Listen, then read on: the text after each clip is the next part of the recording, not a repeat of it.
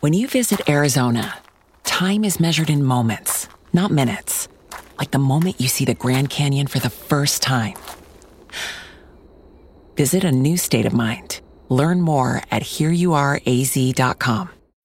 When you need mealtime inspiration, it's worth shopping Kroger, where you'll find over 30,000 mouthwatering choices that excite your inner foodie. And no matter what tasty choice you make, you'll enjoy our everyday low prices, plus extra ways to save, like digital coupons worth over $600 each week. You can also save up to $1 off per gallon at the pump with fuel points. More savings and more inspiring flavors make shopping Kroger worth it every time. Kroger, fresh for everyone. Fuel restrictions apply.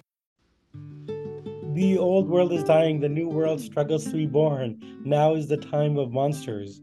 With those words from Gramsci, I welcome you to the Time of Monsters podcast, hosted by The Nation magazine and available wherever you can listen to podcasts. Um, so the midterms are still unfolding, uh, but now it looks like Democrats have held the Senate. Um, they'll have at least 50, and with the Georgia runoff, could have 51. Uh, and amazingly, the House is still undecided, and there's a you know possibility, um, not likely, but still within the realm of possible that the Democrats could hold the House.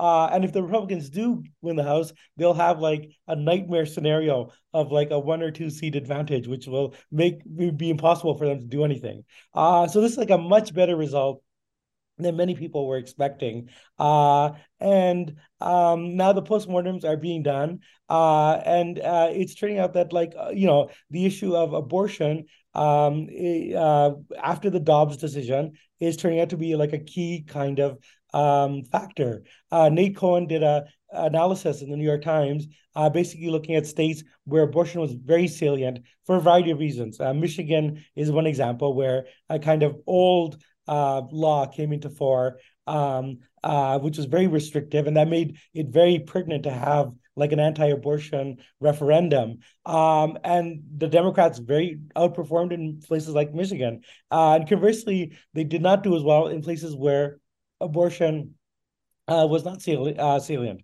Uh, and so I think this is a good time to revisit this debate because there's actually a debate um, across the political spectrum. There were Republicans who were saying like, "Oh no, Dobbs is not going to hurt us. Uh, the, the, people don't care about this. People in uh, uh, blue states, they'll have their abortion rights, and red states they want this, so it's not going to hurt us." And there were also um, unfortunately, Democrats who kind of basically agreed with that line of thinking. Uh, and, you know, uh, there's like Tim Ryan, who, you know, is like, uh, ran what some people thought was a decent race in Ohio where he lost for the Senate, but he was as a test case for the opposite of Michigan, where he basically tried to downplay abortion. And he told New York Magazine, um, even though people are supportive of reestablishing Roe v. Wade, it's an economic problem that people have. You look disconnected from the needs and anxieties of average people, even if they agree with you on the wrongness of the Dobbs decision. Our most pressing need is paying the bills. So he's he's putting forward the argument we have to we shouldn't be talking about abortion. We should be talking about economics. Uh, now, I think that's been pretty effectively disproven. But I wanted to bring in a voice who's basically been arguing this all along, uh, counter to the Ryan uh, thing, uh, which is uh, um, Moira Donegan, uh, the uh, columnist, U.S. columnist for The Guardian, who's a very strong voice on a range of feminist issues, including reproductive freedom. so let's start with this. What do you think of what Tim Ryan said? Uh, well, gee, thank you for having me. Uh, it's really wonderful to be here. A big fan of the podcast. Uh, and Tim Ryan is wrong. This is kind of a conventional wisdom that emerged um, among, like, as you were saying, Republicans, but also a certain kind of uh, sort of obsessively centrist Democrat uh, that, you know, this election was going to be about the economy. This election was going to be about inflation. It was going to be about pocketbook issues, and that things like Dobbs, and to a lesser extent, you know, like democracy concerns, uh, were going to be secondary, and that Democrats would focus on them uh, to their peril. And in fact, what we've seen in the aftermath of Tuesday's elections is that you know the sense of GOP extremism, the sense of uh, civic protections, a democratic form of government, being under threat uh, was actually incredibly salient to voters. And it formed this sort of complex of distaste and negative partisanship towards Republicans and fear about the future that it, it turned out to be incredibly motiv- motivating for Democrats. And the Democrats who did the best were the people, uh, I'm thinking of Gretchen Whit- Whitmer in Michigan, who um, I thought really sort of flawlessly integrated abortion into her campaign.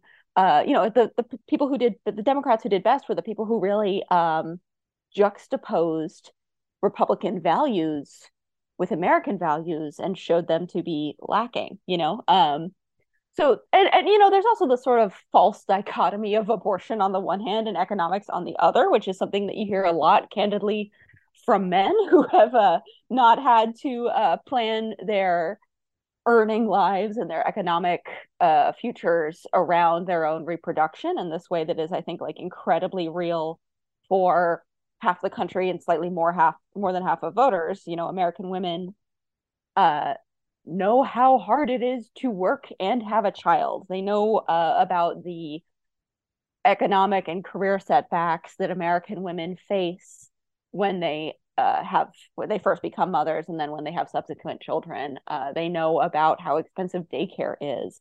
And they know about uh, how expensive pregnancy is and how debilitating pregnancy can be. And you know this is um this is not separate from economic lives. This is uh, like deeply entwined with women's economic lives in in a way that i you know if we had maybe a more gender egalitarian uh system of like parenting in a lot of american families uh it might not have been so salient if we had more uh, government investment in things like daycare and healthcare, it might not have been so salient. Like maybe people wouldn't have uh, felt so strongly about um, losing control over their own bodies if we had more investment that uh, public investment in the things that you need to take care of a child. I think that's a little bit of wishful thinking on the part of uh, a certain section of the Democratic Party, but I do think that you know this is very much an economic issue. This is very much a pocketbook issue, but it's also candidly a dignity issue.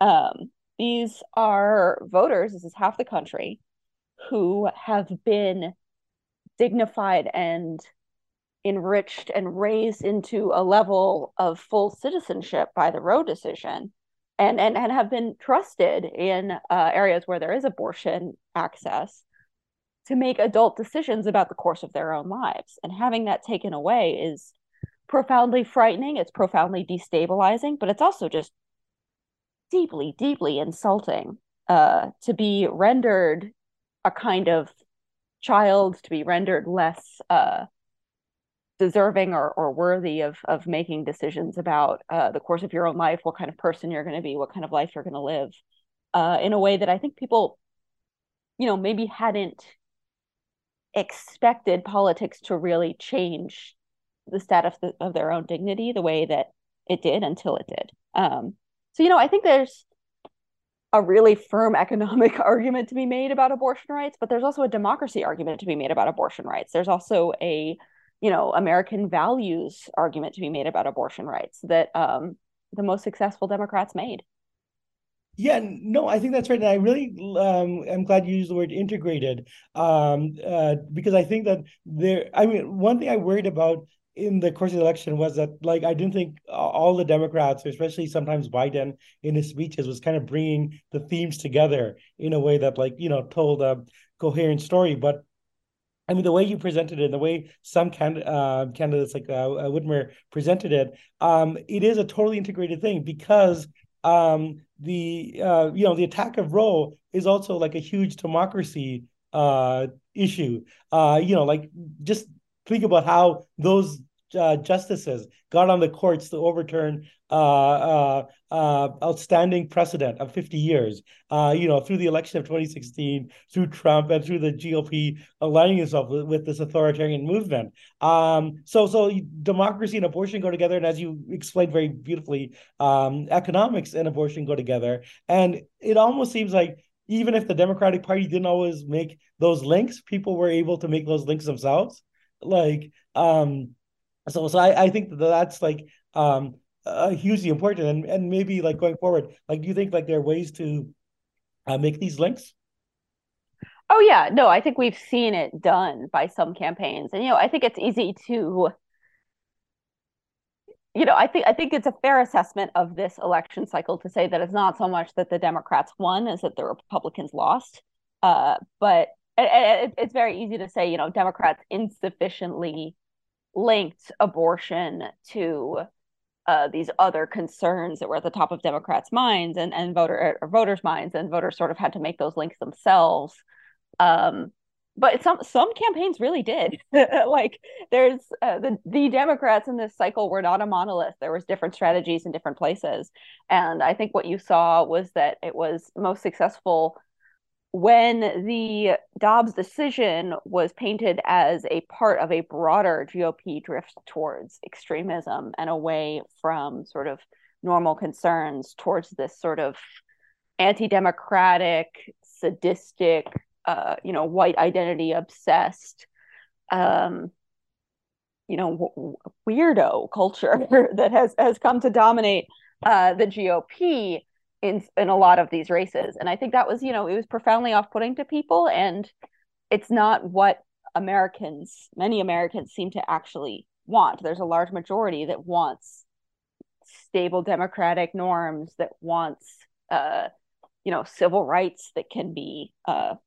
relied upon that won't disappear overnight uh that wants a version of you know peaceful pluralism that is not uh, really consistent with the, the Republican uh, vision of the future. And so, you know, I think there's a there's a broader uh, sort of matrix of intolerance and sadism and weirdness coming out of the Republican Party that I think can be quite deftly integrated with their like increasingly potent misogyny. And you know, a lot of people don't like it. It's it's easy to get into sort of the mindset of like we need to go to yet another diner in rural Ohio and talk to yet another Trump voter, uh, and to think that you know that um, sort of one third of the country that is a really enthusiastic and committed, you know, Trump base is somehow more legitimate or more authentic or more really American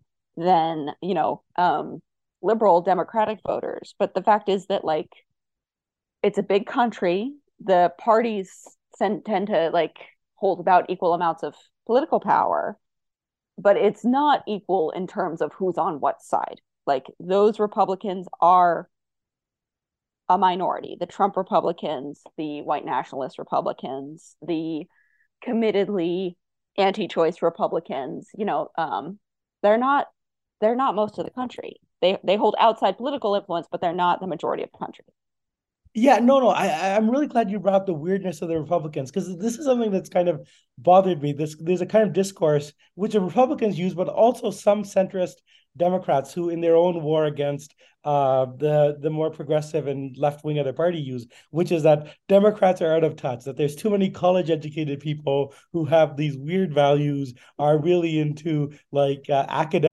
You know how to book flights and hotels. All you're missing is a tool to plan the travel experiences you'll have once you arrive. That's why you need Viator. Book guided tours, activities, excursions, and more in one place to make your trip truly unforgettable. Viator has over 300,000 travel experiences to choose from. Everything from simple tours to extreme adventures and all the niche, interesting stuff in between. So you can plan something that everyone you're traveling with will enjoy. Real traveler reviews give the inside scoop from people who've already been on the experiences you're considering. So you can plan with confidence. Free cancellation helps you plan for the unexpected, and 24 7 customer support means you can travel worry free. Download the Viator app now and use code Viator10 for 10% off your first booking in the app. Find travel experiences for you. Do more with Viator. For the ones who work hard to ensure their crew can always go the extra mile, and the ones who get in early so everyone can go home on time, there's Grainger, offering professional grade supplies backed by product experts so you can quickly and easily find what you need. Plus, you can count on access to a committed team ready to go the extra mile for you. Call, clickgrainger.com, or just stop by. Grainger, for the ones who get it done.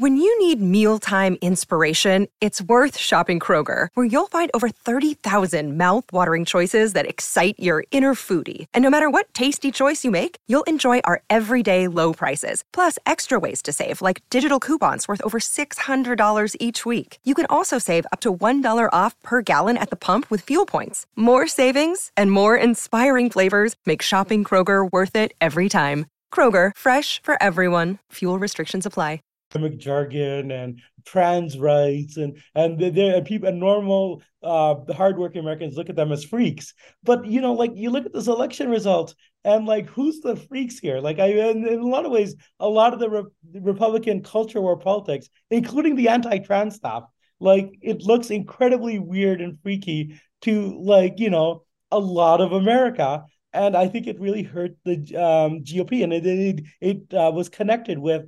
Um, it's one of these ways in which the linkages were able to be made because you can think that you know, wow, they took away abortion rights. Like, what are they going to take away next? Are they going to take away, you know, uh, same-sex marriage? Are they going to take away? And the, if they're targeting trans people, you know, who else are they going to target? So there's a way in which like this um, uh, I uh, I think people underestimated just how weird some of these Republican candidates look to ordinary people. I mean, I think something like Blake Masters, you know, who's like was basically regurgitating incel memes as you know uh, part of this.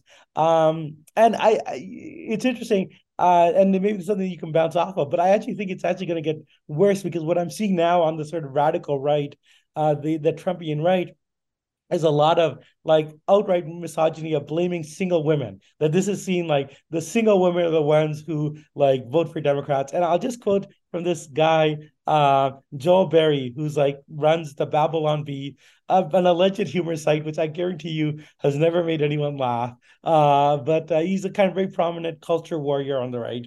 And he tweeted out, unmarried women in America are lost, miserable, addicted to SSRIs, and alcohol, racked with guilt for, from abortion, and wandering from partner to partner. They are the Democrats' base now, and Democrats will do everything possible to manufacture more of them. Um, and I'll just note, like, what does this mean to manufacture more of them? Because you manufacture unmarried women by having a daughter, right? Like you just like so, so so so like anyways, anyways. Uh so does he want like people not to have daughters? It's, it's it's like but but but I think that that um but yeah, do you want to talk about like about this kind of Republican weirdness and um and do you agree with my sense that it's just gonna increase? Yeah, you know, it's that it's I, I also saw that quote on on Twitter where he uh advertised it. Um and it certainly strikes me that that's not the way you talk about people you're trying to get to vote for you, right? There is a sort of open contempt among um, Republicans for adult women that is, um, you know, really. It's I can't say it's surprising because it's been reflected in their policies for so long. Um, and you know, gender grievance among men is something that they are trying to cultivate and cash in on. You know, there's a lot of um, talk about, you know, the shift of voters of color towards Republicans that was anticipated in this uh, election. And it did materialize to some degree, but it was only men of color, like almost overwhelmingly men of color who have moved Republican. Women of color are staying with the Democrats. And, um, you know, it shows that gender grievance is something that they are willing to the republican party is willing to lean into to try and um, cultivate the loyalty of male voters uh, but the thing about women is that they vote they actually vote a little more than men, than men do um, and they don't uh, enjoy being talked down to they don't enjoy being uh, told that they are you know, monstrous and need to have their rights taken away. Uh, despite, you know, a lot of trad wives on TikTok, there is in fact not a lot of popular appetite for this return to um, housewifery and like sort of segregation of genders and uh, female dependence on men. Uh, there's, you know, not uh, like people don't want to be Stepford wives. um, and that is sort of what uh, the Republican Party is offering uh, to women and scolding women into into becoming. Uh, in terms of, do you think it's going to get weirder yeah, I kind of agree with you. You know, there's one of the postmortems that's coming out and this like sort of um post midterm conventional wisdom that's starting to emerge in these days since the election is that like the Republicans really want to pivot back to normal, right? Like they think that Trump is an albatross for them. They think they've got these quote unquote candidate quality issues. Um, and they think that, you know, if they keep running these like it puts the lotion on its skin or else it gets the hose again candidates like blake masters uh, that they're going to lose and i think that they they you know will continue to lose in a lot of generals but they are stuck with these guys in the primary uh, because their their core base their primary voters are um, white men with a ton of resentment against women uh, you know people with uh, racist paranoia, um, people who spend a lot of time on the internet. You know, these are constituencies that are um, sort of of outsized influence within the Republican Party. It's interesting that you bring up sort of the conventional wisdom from like sort of the popularist pundit class, right?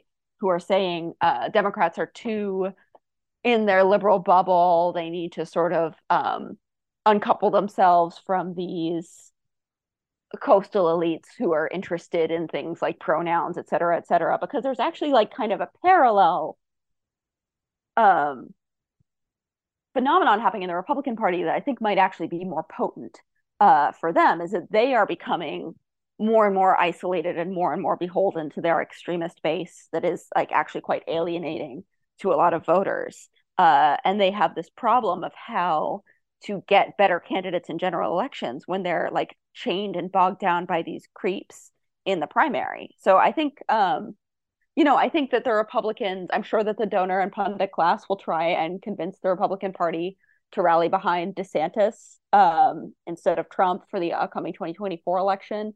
I don't know how like how that'll work because they tried to do that in 2015 and couldn't get rid of Trump then either. Um, and also like DeSantis is like as creepy and politically extremist as Trump, but kind of without any of the charisma or humor. So I'm actually not sure. It's like if Trump wasn't funny, it would be Ron DeSantis. Um, and so I'm not sure how much he'll be able to um, animate that creepy, grievance motivated, misogynist base if he uh, makes a run for the president. I think that that is still Trump's crowd. Yeah, no, no. You you raised a bunch of things that uh, uh, are really pertinent. One of which is I, I think people need to understand that what the Republicans have done over the last decade, especially, is the kind of harvesting of grievances uh, through online culture. And I think I don't know if enough people picked up on this, but the guy who allegedly attacked Nancy Pelosi's husband, uh, he say traces his own radicalization back to Gamergate which was this kind of like you know like absurd misogynist conspiracy about video games uh, journalism or whatever. Uh, uh, and but gamergate was very important for trying to you know find these aggrieved men online and organizing it politically and drawing them in towards the political right. Um, and these are many men who were previously apolitical or just kind of um, uh, anti-system in general, but not on the right. And uh, now they have them, and it's going to be a problem. And I think that one way to maybe um, circle back to where we were talking about with DeSantis and and abortion is that now there's um, a supermajority of Republicans in Florida, and they are pushing for like tighter vote, uh, abortion restrictions in Florida. And DeSantis is the governor. He's gonna have to like, you know, like what's he gonna do if it's like, you know, more restrictive than even what a lot of Republicans will, uh, across the country want? He's gonna have to sign it though. Like, you know, like if he wants to hold on to that evangelical base. And that's the dilemma right there. Like, how can DeSantis um and like if you know they want to have DeSantis rather than Trump, the Republican establishment, the donors, but like let's say there's a primary and let's say, you know, it's DeSantis, Trump, but also Pence is going to run. And Pence says, we need a nation, nationwide uh, ban on abortion. Is like DeSantis going to be on stage there saying, like, we can't do that? No, because that would alienate the base that he needs to win the primary. Um, but yeah, so uh, maybe this would be a good place to kind of like uh, end the discussion on. But like, like, um, I think it's important to understand like how beholden the Republicans are to that like you know evangelical base that has been stirred up on abortion, has been told for fifty years that this is murder. And are the are these people suddenly going to be able to like accept like you know oh uh, uh compromise on that? Uh, what do you think?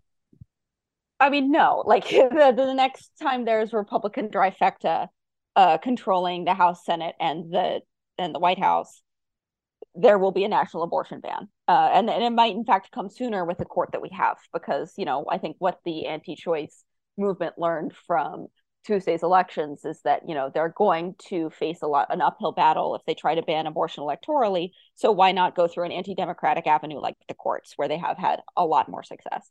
And you know, I think you're you're gesturing towards something broadly uh, in over the like the politics of the past. I would say like 30 years, which is that Democrats and the left have walked away from gender. They've walked away from uh, trying to animate voters around feminist causes uh, and the right has not walked away from gender, particularly in the past, you know, five ten years. They've leaned really hard into gender grievance, and I think what we saw in this um, this past week's election is that there's really an opportunity and and, and quite a bit of an appetite for a pro gender equality affirmative message that it will resonate with voters. It won't turn them off. It will like seem, it can seem common sense and American and wholesome to say we want women to have equal participation and opportunities in society. We don't want to be looking at your kids' genitals before we let them play, you know, pee wee baseball.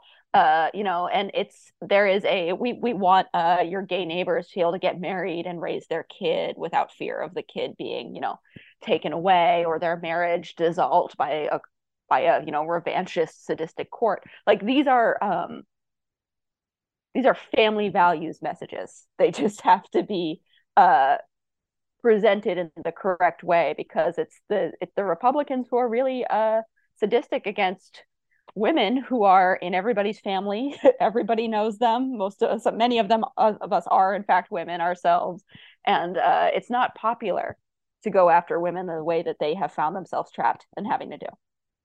Yeah, no, no, absolutely. I mean, I think that's a big takeaway that, you know, like abortion rights are popular. And I would actually like maybe even underscore that. They're more popular than the Democratic Party itself. That like if you have places where uh this is put to a referendum, uh, you know, like a lot of um, like you know Kansas, like like it will do better than the Democrats themselves do in elections because there's a lot of like you know Republicans and Independents who won't vote for Democrats but who will vote for reproductive freedom. So like, why would you not take an issue that's more popular than your own party and run with it? I I, I think that's uh, exactly the right takeaway. So um, uh, thank you for uh, being on the podcast. Uh, uh, the, I, I, think we covered a lot of ground, but there's more to, uh, a lot more that can be said about all this. But um, so I, I hope you come back at some point. I'd love to. Thank you. This was really fun. When you visit Arizona, time is measured in moments, not minutes. Like the moment you see the Grand Canyon for the first time. Visit a new state of mind. Learn more at hereyouareaz.com.